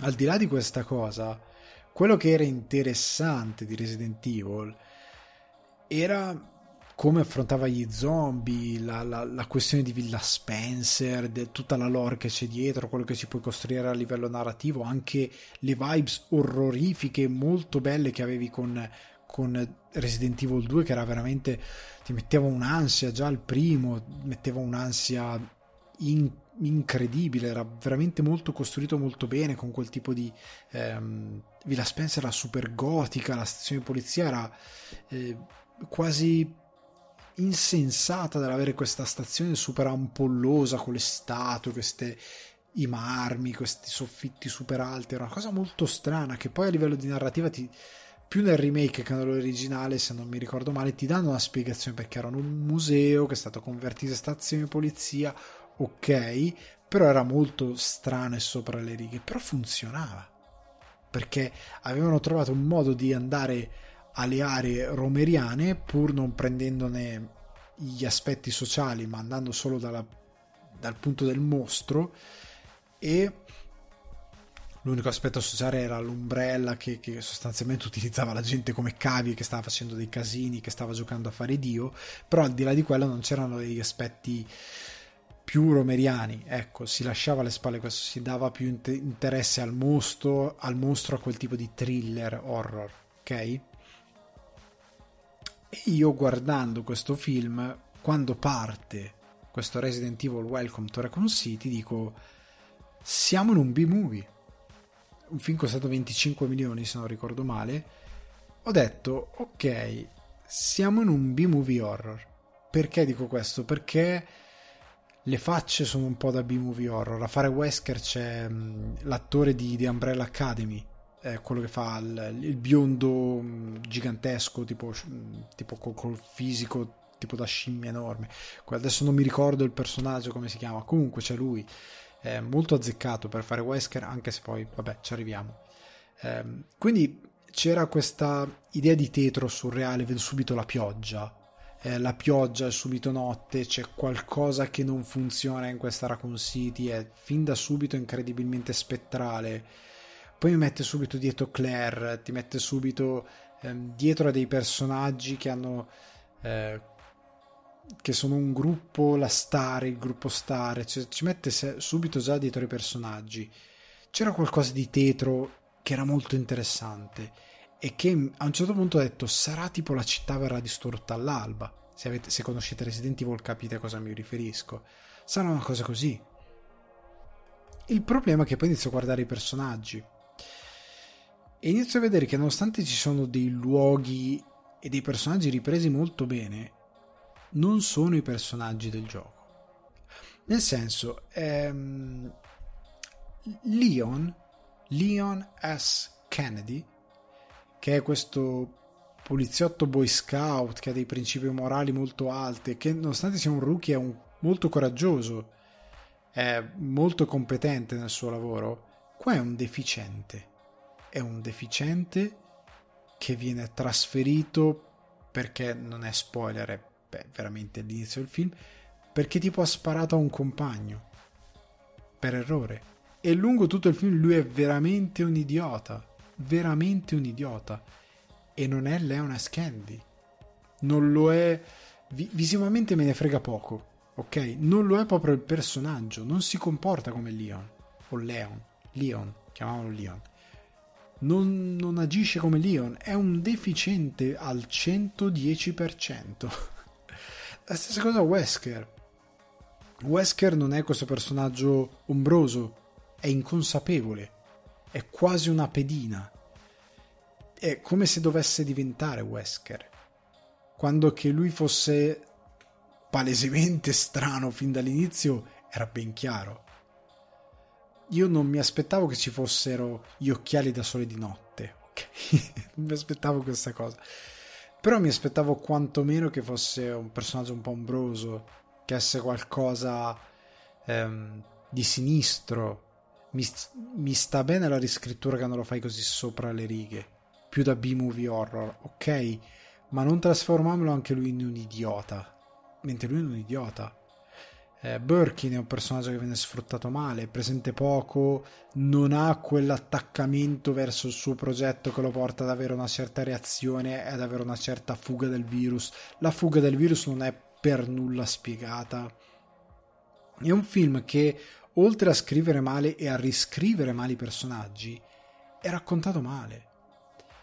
Chris Redfield, Redfield è raccontato male. Claire è un po' meglio, è un po' più aderente a quello che potrebbe essere il personaggio, anche se non lo è davvero, anche lei è stata riscritta. Alcuni bene, alcuni in modo molto molto molto sfortunato e non funzionano per nulla all'interno del film. Sono disastrosi. Il problema poi è che eh, si perde completamente la malattia del film horror di zombie. Che all'inizio sembrava esserci, ripeto, all'inizio è questo senso, mio dio, qua uno schifo eh, trovo anche interessante che Raccoon City qui non sia la città enorme, anche se, ripeto, in una logica di la città verrà distrutta all'alba. Era più interessante perché si aveva di più l'idea della follia di Umbrella che perde il controllo del virus in una città grande giocando a fare Dio e quindi ci sono delle conseguenze grosse. Il problema è che anche se mi hanno messo Villa Spencer, che è abbastanza gotica anche se sono delle parti riprodotte in CGI che non ho capito bene, più che altro nel, non tanto in Villa Spencer ma nella stazione di polizia ci sono delle parti riprodotte in CGI veramente male. Però c'è il camionista, però ci sono delle dinamiche che non sono riprodotte bene cioè, a Raccoon City improvvisamente ci sono dei mostri che non dovrebbero esserci. Iniziano a spuntare zombie da tutte le parti che non dovrebbero essere lì. Perché il film mi sta raccontando le cose in una maniera diversa. In Villa Spencer a un certo punto sono orde di zombie che da dove cavolo spuntano quelle orde di zombie. Quanta gente c'era in Villa Spencer? Non così tanta come mi stai facendo credere. Ehm, il, il, il film perde completamente di vista l'idea di narrarti davvero gli eventi di Resident Evil. E la gestione alternata di Villa Spencer e Raccoon City è sbagliata perché è parallela. Non c'è uno stacco e quindi, ripeto, il virus non ha effettivamente tempo di diffondersi e rendere pericoloso Raccoon City. Eh, Leon arriva a Raccoon City, che la città è, sta, è perfetta, sta perfettamente bene. Io capisco che ab- avessero avuto cioè, oddio, hanno avuto non posso neanche dire se avessero avuto un budget maggiore perché 25 milioni sono tanti e non sembrano davvero giustificare quello che hanno fatto. Eh, io credo che il budget sia stato gestito incredibilmente male perché 28 giorni dopo è stato fatto con 8 milioni e non è di adesso, molto tempo fa. Quindi il problema è che Villa Spencer e Raccoon City dovevano essere in due linee temporali diverse. Ok? Dovevano essere una che racconta l'altro. Perché siccome non hai i buchi del video, cioè non hai i momenti trama del gameplay e devi colmare quelle cose con qualcosa che sia narrativo, dovevi darmi Villa Spencer, dovevi darmi quella cosa che mi spiegava cosa stava, cosa stava succedendo col virus G, eccetera, eccetera e poi dovevi darmi loro che vanno effettivamente a indagare cosa succede, l'esplosione, il, virus che si diffonde, Raccoon City che esplode e magari qualche personaggio di Villa Spencer che torna e si ricollega rientrando nella linea temporale presente. Sarebbe stato molto più interessante, avrebbe reso il film, avrebbe dato una certa tensione al film, eh, che qua manca ma più che altro avrebbe evitato di rendere un film di un'ora e 40 troppo veloce per i ritmi di quello che dovrebbe essere, considerando le due storyline che ci sono e che si alternano.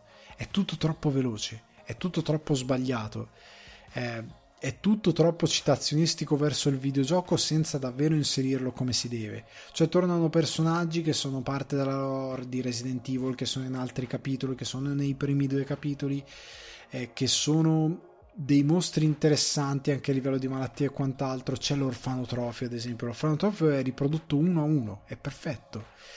Il problema è che non hai quell'elemento di, eh, ripeto, di tetro, di surreale, di grottesco, di, eh, di, di, di, di incredibilmente gotico che c'è anche nel primo Resident Evil nella Villa Spencer che qua c'è molto poco, è mal sfruttato, si vede a un certo punto Will Spencer non la vedi, comp- non la vedi effettivamente al buio, smetti di vederla, non, non ha, ripeto, non ha alcun elemento di tensione, si risolve nel modo più stupido del mondo, come si risolve Raccoon City nel modo più stupido del mondo, come Birkin e il suo Tyrant, il suo essere Tyrant è troppo sbrigativo, è troppo ingenuo, è troppo stupido. È veramente tutto incollato male a, livello di scrittura di sceneggiatura. Nonostante questo eh, Roberts, Johannes Roberts, abbia delle buone idee anche di visive per riuscire a trasportare determinate cose, ma le sfrutta veramente male. E ripeto, ha scritto male i personaggi, ha scritto male il ritmo del film, ha messo in scena male alcune situazioni. Ci sono delle scene in CGI, tipo c'è un leaker fatto molto bene c'è un cane fatto molto male e c'è un ambiente che dovrebbe essere principale della stazione di polizia fatto incredibilmente male. E qui è una questione di come è investito il budget, di che tempo hai VFX, ai VFX artist e di come è gestito la, la, la, la tempistica produttiva, le priorità produttive. È un film che ora capisco perché è stato poi pubblicizzato abbastanza timidamente, perché il risultato è molto mediocre. Cioè il primo fatto nei primi anni 2000 era brutto, trash, stupido, ma quantomeno ci provava a essere un film. Questo ci prova molto meno. Cioè quello ci provava nel senso che la narrativa, per quanto semplice, per quanto idiota, però c'era, era presente. Non era quella del videogioco, ma era presente. Qua non c'è una narrativa strutturata come si deve. E mi dispiace un sacco perché veramente ehm, ha delle idee interessanti. Ripeto, a me piace un sacco l'idea che tu voglia mettere Villa Spencer e, e i due periodi del 98 in una linea temporale cioè in uno stesso film. Perché ripeto, se toglie il gameplay a livello di narrato c'è poco in Resident Evil. Devi metterci qualcosa che renda quella cosa in un contesto filmico, seriale, una trama. Qua non c'è. Cioè c'è, è molto abbozzato ed è fatto male. A un certo punto i zombie non sembrano neanche zombie.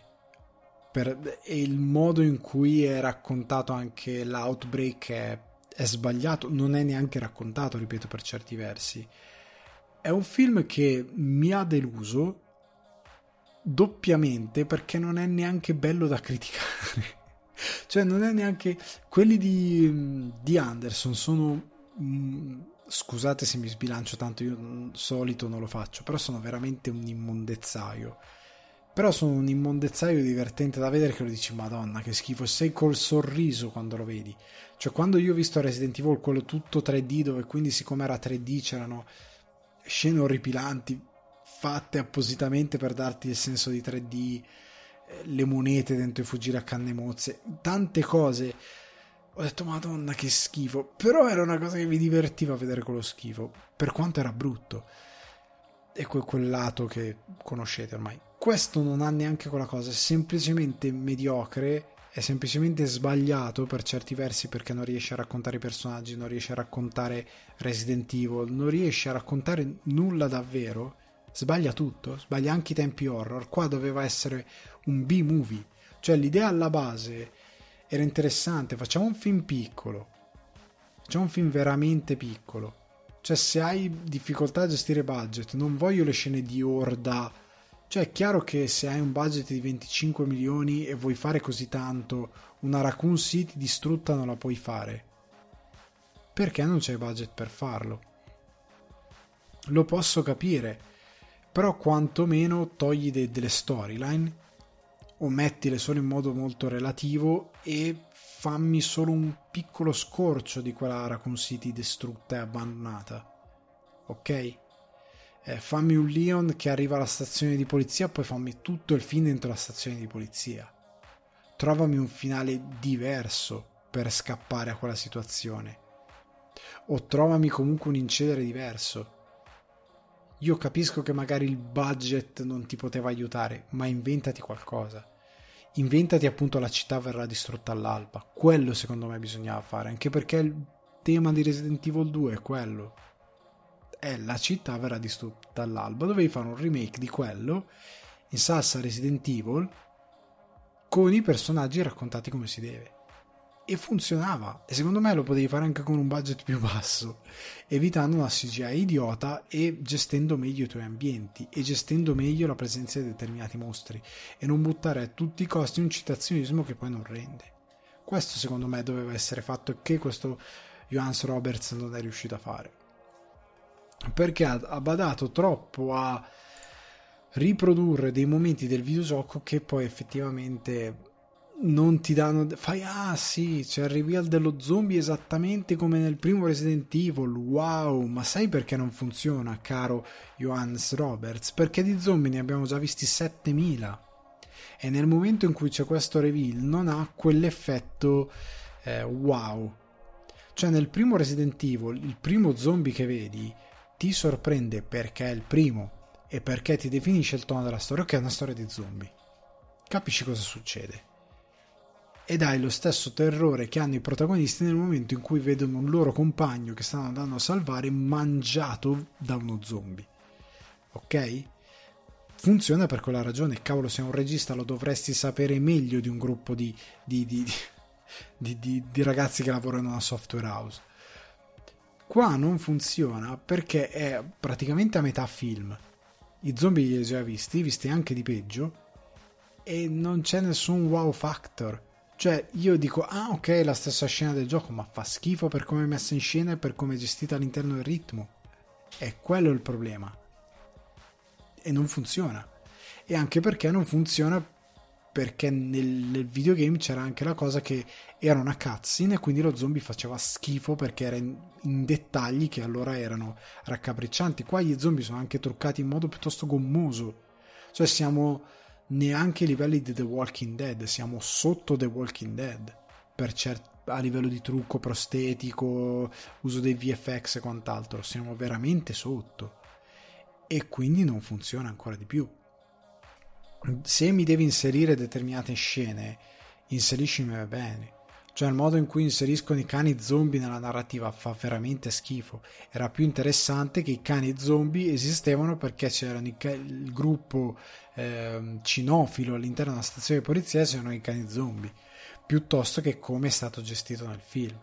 Il camionista è stato buttato via come personaggio come Claire e Leon entrano in Raccoon City è gestito male, oltre al fatto che sono personaggi scritti in modo sbagliato.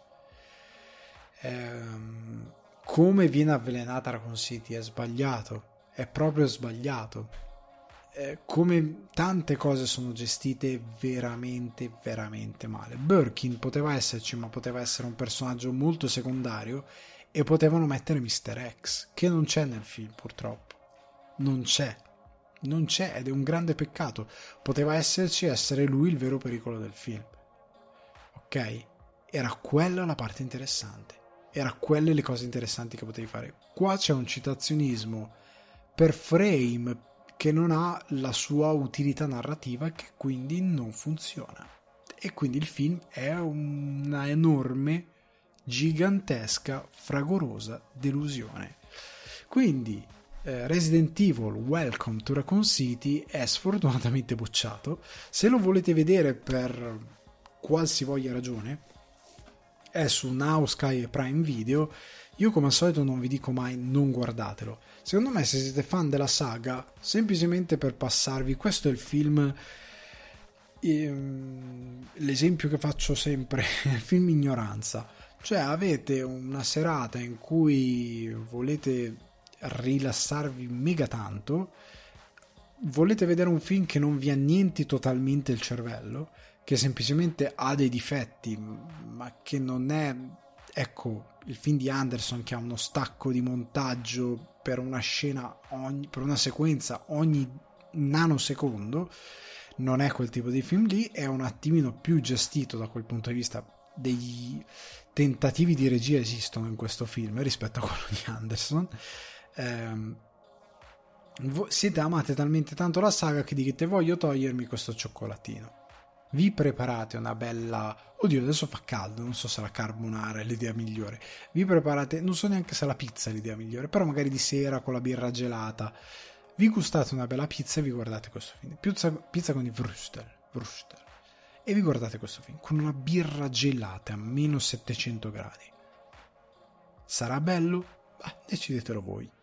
Per me non lo è, però ecco, gustatevelo.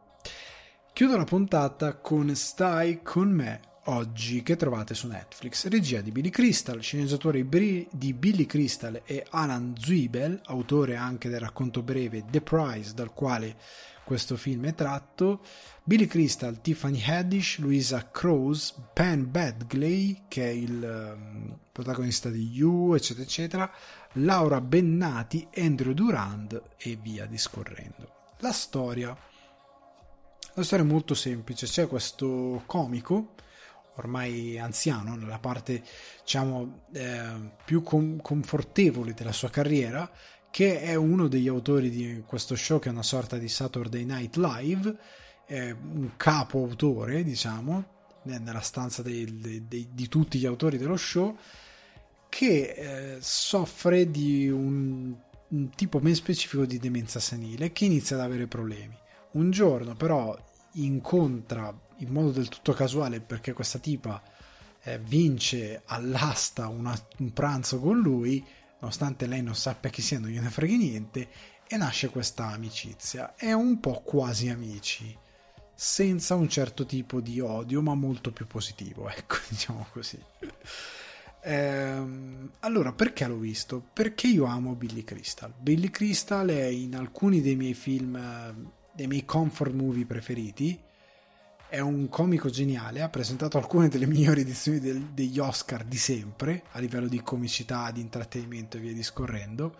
Lo amo, appartiene tantissimo alla mia crescita cinematografica, comica, se vogliamo dire, alcuni che eh, mi, hanno, eh, mi hanno formato un certo tipo di gusto comico e gli voglio veramente bene. E quindi mi sono voluto guardare questo film cercando di capire cosa avesse fatto anche come regista e sceneggiatore. Allora, il plot, come dicevo in introduzione del podcast, non è tra i più interessanti, però è uno di quelli che prova come il come racconti una storia piuttosto che il cosa racconti una storia sia un enorme strumento, nel senso che prendete un film come Se mi lasci ti cancello o titolo originale più decente o infinitamente più originale The Eternal Sunshine of the Spotless Mind. Nel momento in cui hai un, un regista come Michel Gondry e un Kaufman che ti, scrive, che ti eh, da un lato dirigono, dall'altro sceneggiano una storia d'amore però con delle idee meravigliose e con un come, grazie anche a Gondry, ma anche grazie alla sceneggiatura di Kaufman, di Charlie Kaufman, molto interessante, è un film meraviglioso. Nonostante la storia in sé per sé non sia incredibilmente geniale, ma sia semplicemente una love story. Qua una storia di questo tipo che parla del periodo peggiore della vita che è la vecchiaia, che parla di demenza senile, che parla di eh, anche comicità, dei ricordi. I due film un po' si collegano in questo esempio che ho fatto, eh, non che perché abbiano cose simili, però si collegano perché demenza senile, perdita di ricordi, però voglia di rimanere aggrappato a determinati ricordi, eh, rimorso, rimpianto, sensi di colpa, c'è una storia familiare particolare eh, perché il protagonista ha dei problemi con i due figli, uno dei due interpretato da Penn Badgley, Badgley ehm, è molto interessante se lo sviluppi con un come molto forte. Sfortunatamente Billy Crystal non è un regista che sappia come Michel Gondry avere un'idea autoriale che magari nella sceneggiatura non c'è e che puoi esibire poi in regia, montaggio con delle, delle, delle, degli espedienti e tutto è molto piatto. Il problema di questo film, il primo problema è che per quanto Crystal prenda dalla sua esperienza Saturday Night Live, dal saper scrivere, dal saper curare la comicità sotto certi punti di vista, per quanto a un certo punto lui esploda nella sua parte migliore a livello comico, anche se ha delle sfaccettature drammatiche una scena molto ben precisa, non ce l'ha a livello di regia, a livello di messa in scena.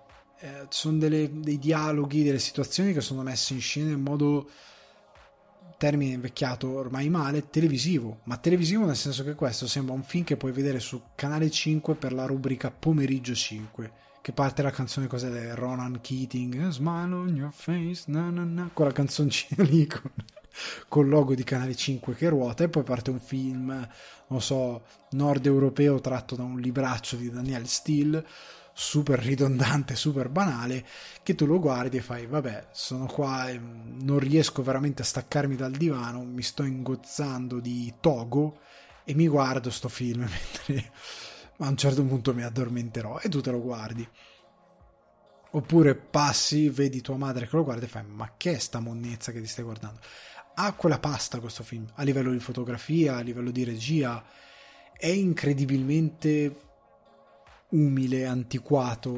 È una storia, ecco, che ripeto, con un come adeguato, con un regista che aveva un'idea più interessante del mettere in scena certe cose, che aveva un'idea più interessante per dare un tono alla sceneggiatura che ha del potenziale ma che è molto piatta per via di come viene raccontata, poteva dare qualcosa. sfortunatamente non dà molto. Ripeto, è quel film Smile on Your Face, quel film.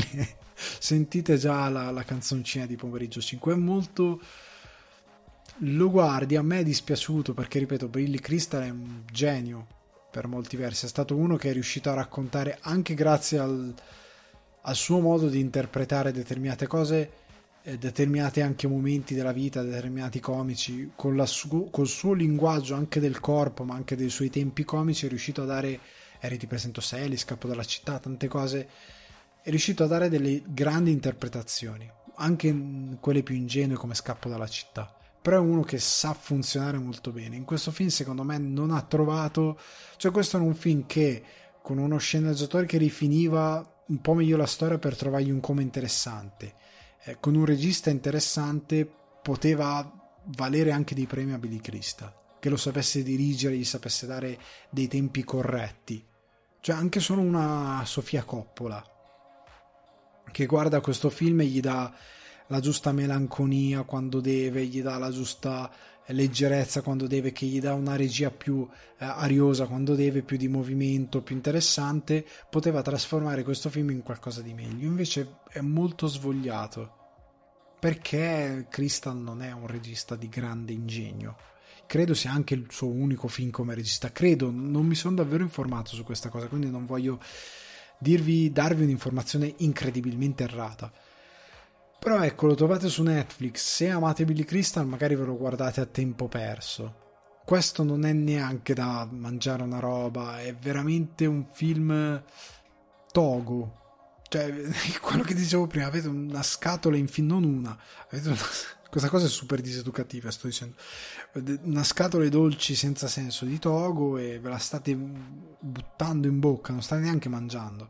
State macinando cibo per osmosi e avete sta cosa e ve la guardate. Il problema ecco è anche che dura quasi due ore e il ritmo non è gestito così bene. Cioè questo è un film che se anche ci pensi dici cavolo con un bel montaggio un'ora e mezza lo portiamo a casa.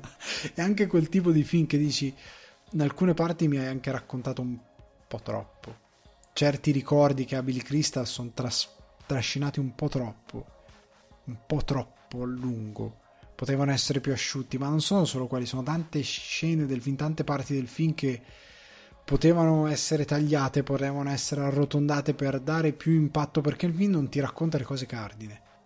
Cioè non si focalizza nel modo corretto nelle cose drammatiche che dovrebbe mettere in luce in primo piano e te le racconta solo col dialogo e non si focalizza eh, neanche nelle parti comiche che ti potrebbe raccontare con un silenzio, con Crystal che reagisce in un determinato modo, eh, con la regia che ti fa vedere delle situazioni piuttosto che essere incredibilmente svogliata e pigra. Eh, e secondo me, tra l'altro, è anche sbagliata la, la coppia, lei e lui. Cioè, qua sembra quasi che abbiano voluto riprodurre quasi amici. Con lei che secondo me è sbagliata, anche se sono quasi amici in positivo perché non c'è odio tra i due, non c'è uno dei due, è, è gestito bene la dinamica comica tra i due, però lei secondo me è sbagliata, lei serviva più un'acqua fina, non so se avete presente, qualcosa di più moderno, anche perché lei ha un modo di recitare che tante volte è macchiettistico, eh, invece ma Acquafina secondo me poteva portare anche qualcosa di comico e drammatico come ha dimostrato in Farewell molto più interessante. Cioè questo è un film che se domani fai un remake richiama Billy Crystal. Paro paro. Va bene Billy Crystal. Prendi Acquafina al posto dell'altra riscrivi tutto gli dai un ritmo comico diverso un ritmo drammatico più moderno un, metti dietro un regista che sappia dare più movimento più area al film identico film cambi magari il titolo così lo vendi bene viene fuori un bel film. Viene fuori davvero un bel film. Cioè è da remakizzare in modo intelligente. Però magari cercando una vena comica più moderna, più spigliata, acquafina. Eh, secondo me funziona in quella maniera lì. Per come è stato fatto è, ripeto, film di pomeriggio 5. La differenza tra i film di pomeriggio 5 e quelli che hanno successo cos'è? Il come la mano del regista, la mano dello sceneggiatore, come viene messo in scena, come viene fotografato, porca miseria. Questo film è fotografato, questo Stai con me oggi è fotografato davvero modello base. ABC della fotografia molto base, molto svogliato, molto...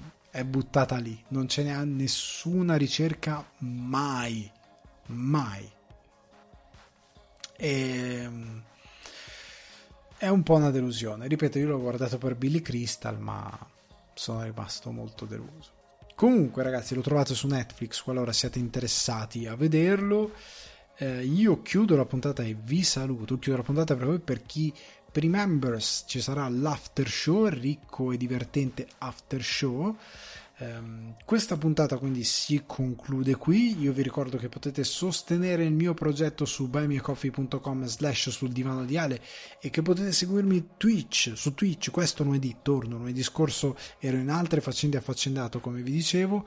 Questo lunedì ritorno, ore 21.30 si, si sta in live per discutere un po' di roba. Vi ricordo di rendere Pamper Focaccia i vostri contatti che vi ammorbano con post e link imbarazzanti tutti i giorni, facendogli conoscere un podcast di cinema e serie tv un po' più confortevole e piacevole da condividere con gli amici. Andate a votarlo su Spotify, eh, se mettete 5 stelle io non mi offendo, eh, attivate la campanella per ricevere le notifiche, seguitemi su Instagram, Alessandro Guardi su Twitch il canale Alessandro Dioguardi, anche su YouTube che prossimamente arriveranno cose, soprattutto quest'estate.